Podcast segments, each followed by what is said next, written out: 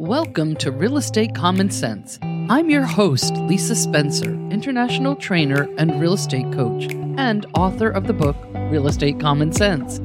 After you've mastered the basics of launching your real estate business, it is essential to partner with other professionals to ensure a smooth transaction for consumers. You are the conductor of a real estate train that needs to glide into the closing station right on time. Your ability to coordinate and facilitate the functions and roles of many other professionals will determine if buyers and sellers feel like their journey was a luxurious, scenic ride or like having a seat on a runaway train. How can you find the perfect partners and create a dream team of professionals that will support your clients and your business? Season 2 is dedicated to interviews with top professionals. They will explain their role in the real estate transaction and how we can work together to provide the best experience for buyers and sellers. Today, we're going to talk about the role of the title company in the real estate dream team. We started in our last episode with the mortgage lender because, of course, as a realtor, we want people to speak with a lender and find out their purchasing power really before we even get started. Now we have had this buyer out. We've been working with them. They've made an offer. They've turned that offer into a contract. A contract usually involves earnest money deposits. And then what do we do? That deposit money either has to go to an attorney, to an escrow account within a real estate company, or to a title company. So today I'm going to be speaking with Amy Gregory, who is the Chief Administrative Officer and President of Title Operations at Florida Agency Network Title, or FAN.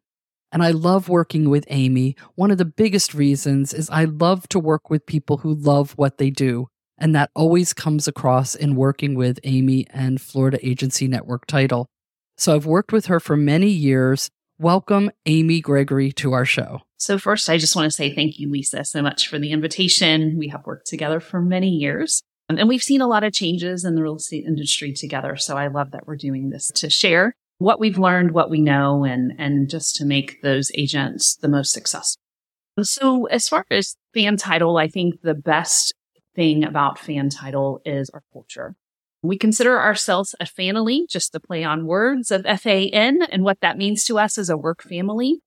And that's just that we are together through the good of life, the bad of life, and the ugly of life. When you have a team that supports you, not just in your office, but in all of our offices, and all of our companies, we support each other and we want to be there. We want to celebrate together. We want to get through those tough times together because typically they're just seasons of life. And I will tell you that is what I feel is the best thing about FAN that allows us as team members not to only love who we work with, but to really give our best foot forward to our agents, to our lenders, to those that trust us with their real estate transactions and their reputation. And so when I started at Florida Agency Network 16 years ago, we just had one office. I actually started the second office with Aaron and we have just grown not only in title, but some ancillary IT company and some other companies. We've been very, very blessed along that. And I just think that gives us the best opportunities to support not only our team members, but also our real estate agents, our buyers, our sellers, and all those that we work with. Yes, Amy, I think you must have been, I don't know, a teenager when I worked with you and came to Florida and I did close my transaction with Hillsborough Title way back when the very first baby fan of the family. So help us understand how the escrow process works because as I said, we're going to go ahead and write an offer that will then become a contract and often attached to that is an earnest deposit. And we need, that's like a hot potato. We've got to either get it to our escrow holding within our company, or we've got to get it to an attorney's office in some state, or as here in Florida, a lot of times we work with the title company. So we rush that over to your office and then what happens? Yeah, so that's definitely the hot potato that's got to get in our hands or in our accounts, whatever means that the buyer feels necessary. So once we receive that deposit, that escrow deposit, um, securing that contract, sometimes that's a check. Every once in a while, we'll have a buyer that tries to pay cash. Yikes. Yeah, it depends on how much the cash is. If it's a low amount, we may make an exception, but most title companies don't want to secure Oh, cash. boy, no. Yeah. I, I can't even buy groceries with cash anymore. Yes, it's me cash. Yes, that's right. Uh, Wire is a very popular form that we receive escrow deposits. And then also a service that we offer at FAN is we allow electronic delivery of those funds. Oh, I love that. So it can go right from the buyer's account right to our account. And once we receive those funds, we will send out a receipt for those.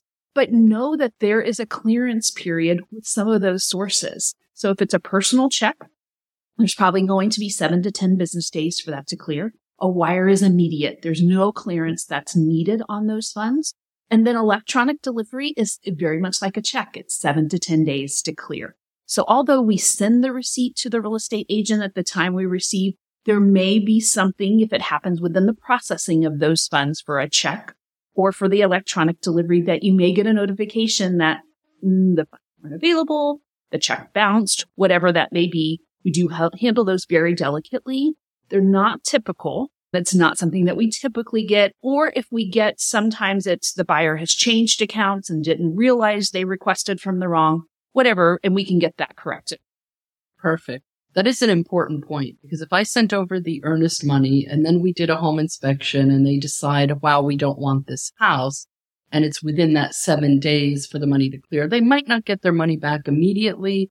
But obviously, as soon as that clears, you're going to get it to them. So I think that's a really good expectation that we should set with buyers. If we decide not to buy this house, we do have to wait for a clearing time before you'll get your earnest money back, or we can just leave it with the title company and you can switch contracts. Correct. That's correct. That's Yeah, correct. so as we- long as we have a cancellation of the first, Right. then we would remove that from that property and then replace it with the new property. That is no.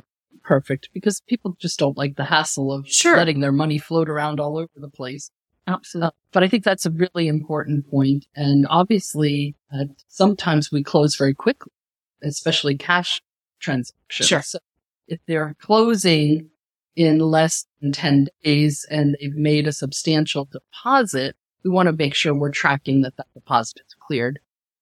We can also get a copy of their account Mm-hmm. statements from their bank account showing that the check has cleared. We've had to do that with certain situations where they do want to close really quick. They put down a $10,000 personal check. Yeah. So we'll just ask for proof that it has cleared or statement from the bank or whatever that situation. So we'll take those on a one-off basis. And that's why we love working with the family because you always find a way to say yes. That's I right. that. Okay. So I would like to just share because some of the people listening to our podcast are brand new agents.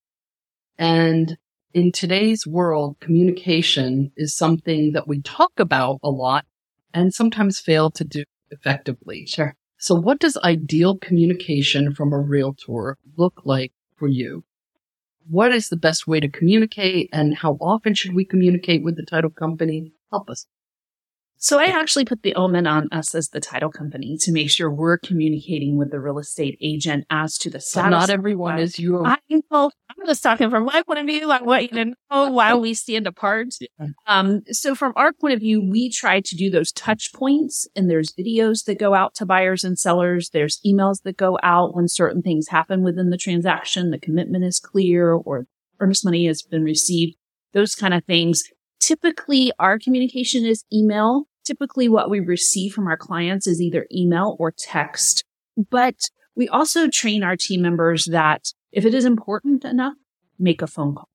There can be an assumed attitude or tone within an email or a text or an unassumed where you want there to be a heightened, you know, this is a priority and this is important to me. You want that to be heard. So a phone call is definitely applicable. And then following up with a text or an email is absolutely fine. I would say from a real estate agent, what works for you? Is it 8 p.m. and you're just finishing your day and you need to send this? Probably an email is best. They'll get it first thing in the morning. Um, is it a text because you need an answer right now? Send a text. But I think, you know, be reasonable with your expectation of response. As a real estate agent, your hours vary. As a title company, our hours are set. And we do try to support our real estate agents and we have sales reps and those kind of things, available managers, but your closer may not be sitting at her desk at 8 p.m. No. So just not. like you, but you may not be sitting at your desk at 8 a.m. Right. And they may be. So we just, I think just depending on the urgency, but if you have a question or you have a need or you just want to make sure, we would much rather you ask us and us be able to clarify that with you or answer a seller's question or whatever that may be because they're more comfortable coming to you. We want to be that relationship base with you that you can always reach out. I love that. And, and I've always felt very welcome to call, uh, or text or email. I always describe our role as realtors as the conductor of trade. And I love that you guys work and uh, with that same assumption, but assumptions can be dangerous. And I feel it's really important as an agent to just establish a few touch points. And here are mine, and you can validate or correct what I feel our touch points are. Escrow, I want to make sure that the file has been started. I like to touch base with the title company once our inspection is complete, just to let them know inspection is done. We are moving forward with this property. There is uh, a slight uh, adjustment to the purchase price because we found something. So it's important for the title company to know if we're making any credits or if there was anything that came up in the inspection that we're looking to be repaired. Maybe a termite inspection has revealed termites. We expect a termite treatment before closing. So in your closing documents, please look for a receipt from a termite company. Sure. Right. So that's a really important touch point to connect and communicate with the title company after inspection. The other time is to make sure that the mortgage and the title company are talking to each other. Because I know you're really great at communicating. And I love Lynn Whitefall, who was the last interview, who is super at communicating, but not everyone is. And so we need to make sure that the title company and the lender are having really good communication. Because the final document has to be produced by both in cooperation. And then the other time is always a week before our closing date, a minimum of a week. I would stretch that even to 10 days and make sure a survey has been ordered or all the things you feel are necessary for that closing. It's been ordered because we all went through 2021 sure. and there were tremendous refinances that really overburdened our title company. We didn't feel that as realtors. We were busy running around trying to get buyers offers accepted it was busy for all of us. And so we never want to wait and then point fingers. It's always better to communicate in advance. And really think it's important to work with a title company like yours that is open to that communication. I agree with that. I, I, think definitely an addendum. There's any kind of addendum, any kind of change, closing date change, closing cost change, sales price change, whatever, um, termite um, treatment. Those are super important. And sometimes the title company doesn't get those. And then we're putting together the final figures. So those are definitely important. I also think that if you are working with the title company that you have created a relationship with, the title company you're working with Fan, I will speak for, we take ownership of those communications where Lisa, I've reached out to this lender. I'm not hearing back. Do you have another contact? Did the buyer change? We're going to make those initiations to take that off of your plate. We're going to do as much as we can to be that communication partner for you so you don't have to do those. But sometimes you don't have a choice of who the title company is. So I love those steps when you don't have that relationship, that familiarity. Right. Thank you so much for bringing that out. Now, is there anything else we should know about guiding consumers through the transaction? We touched on quite a bit, but is there anything mm-hmm. else we should know? Absolutely. Wire fraud and hackers. That is the biggest threat to our industry, real estate wide. Right now, it's really uh, bigger than that, but that's really where we focus. So at FAN, we will never email our wiring instructions. And I encourage all real estate agents, don't take that step on. Number one, you create liability and you go against the securities that FAN has put in place and other mm-hmm. title companies have put in place. We only send those through a secure portal. And the reason is, is because emails can be hacked it can appear that an email is coming from Amy Gregory with Fan, and it has wiring instructions that goes to XYZ company, not even a title company, and it doesn't say anything about Fan Title or Hillsborough Title or one of our brands. And so when you take that step on as the agent, you're just creating some confusion maybe to the borrower that's waiting for those wiring instructions. So let the title company do that step. I would highly encourage that. and make sure the title company you choose to use, if it's outside of FAN, that they have those protocols in place. The buyer needs to know about wire fraud, also needs to know about email fraud. Someone will pose, they'll put an extra I in the email address. Don't catch that, that there's an extra I and it's not really Amy Gregory that's sending it. It's not really Lisa Spencer that's sending it. It's someone else that's just posing as Lisa or posing as Amy. So I think that education is super, super important. And our initial calls to the buyer and seller is something that we cover just to make them aware because they don't do this every day, even every year. Yeah, I think that is so important. And I believe I covered that in our initial season one podcast of the buyer consultation. I think this is so important that we bring up the very first time we meet a buyer. I will never ask you for money. I will never instruct you to send money anywhere. And I believe this is where we should use that old fashioned thing called the telephone. I always tell people, even if you get a request from something that looks like a portal, because portals are the most protected thing, but we know hackers are very clever. Pick up the phone and call your title agent you've been working with and say, Hey, I've gotten a request to go into a portal and send money. Was that you? Yes. Because when we get to that final deposit, it can be a large sum of money and there are just too many sad stories out there. We don't want to be part of anyone's journey that ended with wire fraud. Amy, thank you so much for that important reminder. So now I'm going to move into a question about what are three things that agents should never do? And then I'll follow that up with three things that you always want agents to do. So we're going to start out a little negative, and then we'll go quickly to the positive. And let's just say, what are three things that agents should never do? So one, I would kind of already mentioned is sending wiring instructions. I think in any transaction, don't take on a role that's not yours, especially in this world that we live in. 10 years ago, maybe we could have done that. Two, never overpromise. You know, when you overpromise, especially something out of your control, I look at a transaction as puzzle pieces and putting a puzzle together. And there's so many people involved and circumstances that a closing goes successfully, smoothly, as less stress as possible. So just don't overpromise and then make sure that you are not advising your client of anything that could be termed as legal. If you're not an attorney, make sure you have an attorney as part of your referral network that, that those clients that need that advice. Let's say it's a mother and son going in title and you're like, Oh, you should go in title this way for vesting.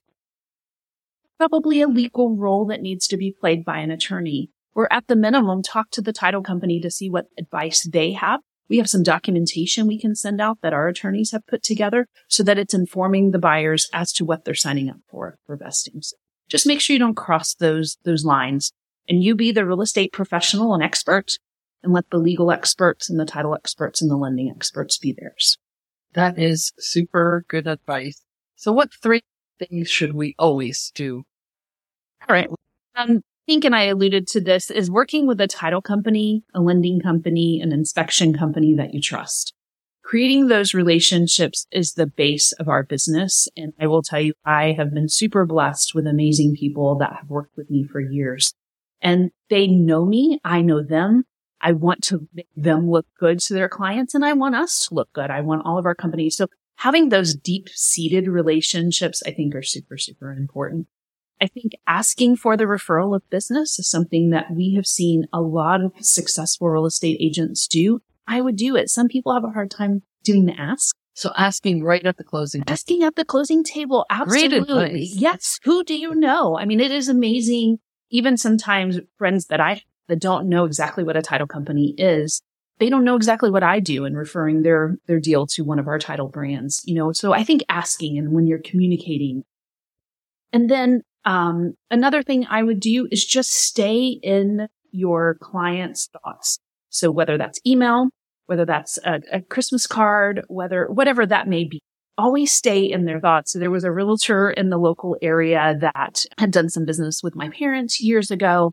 And every year they got something from him. Every year. So, I mean, when they went to sell their house, who do you think they thought of? Just because he stayed in their thoughts. So you're saying don't end the relationship at the closing table. I know. No, no, oh, that. Yes, yes, absolutely. So I think that's definitely three things that would help an agent's business be more successful. I 100% agree. We actually recorded a previous podcast titled Eight Ways to Touch Your Sphere of Influence. And absolutely every person you've ever worked with is now a part of your sphere of influence. So, as you said, please don't forget about them. That's really wonderful advice. Thank you so much. I think we all learned a little bit more about the title business today. It's been very informative for me, and I hope it's also been informative for our listeners. So let's end with a question of what you are grateful for, because this is a lesson that I want to bring to every podcast, regardless of the business I'm interviewing. So thank you so much for answering kind of a personal question. So I'm a faith based woman. So I'm definitely grateful for my faith. Uh, my family is super important to me. We live on a family compound. So I'm surrounded by family and I'm super, super grateful for that. Um, I think God has definitely paved my path in life. And I think sometimes even things that I've struggled with at the time, I'm like, why am I going through this? Why am I struggling with this? But maybe a year later, five years later, 10 years later, I realize why I went through what I went through. And I think recognizing that the difficult times really make you stronger, prepare you for something that's to come. And I'm super grateful for my career path. I started in the title business when I was in high school. I started answering the phone at a title company because I had to have a business job with the business course I was in in high school. And really, I just fell into title. I fell in love with title.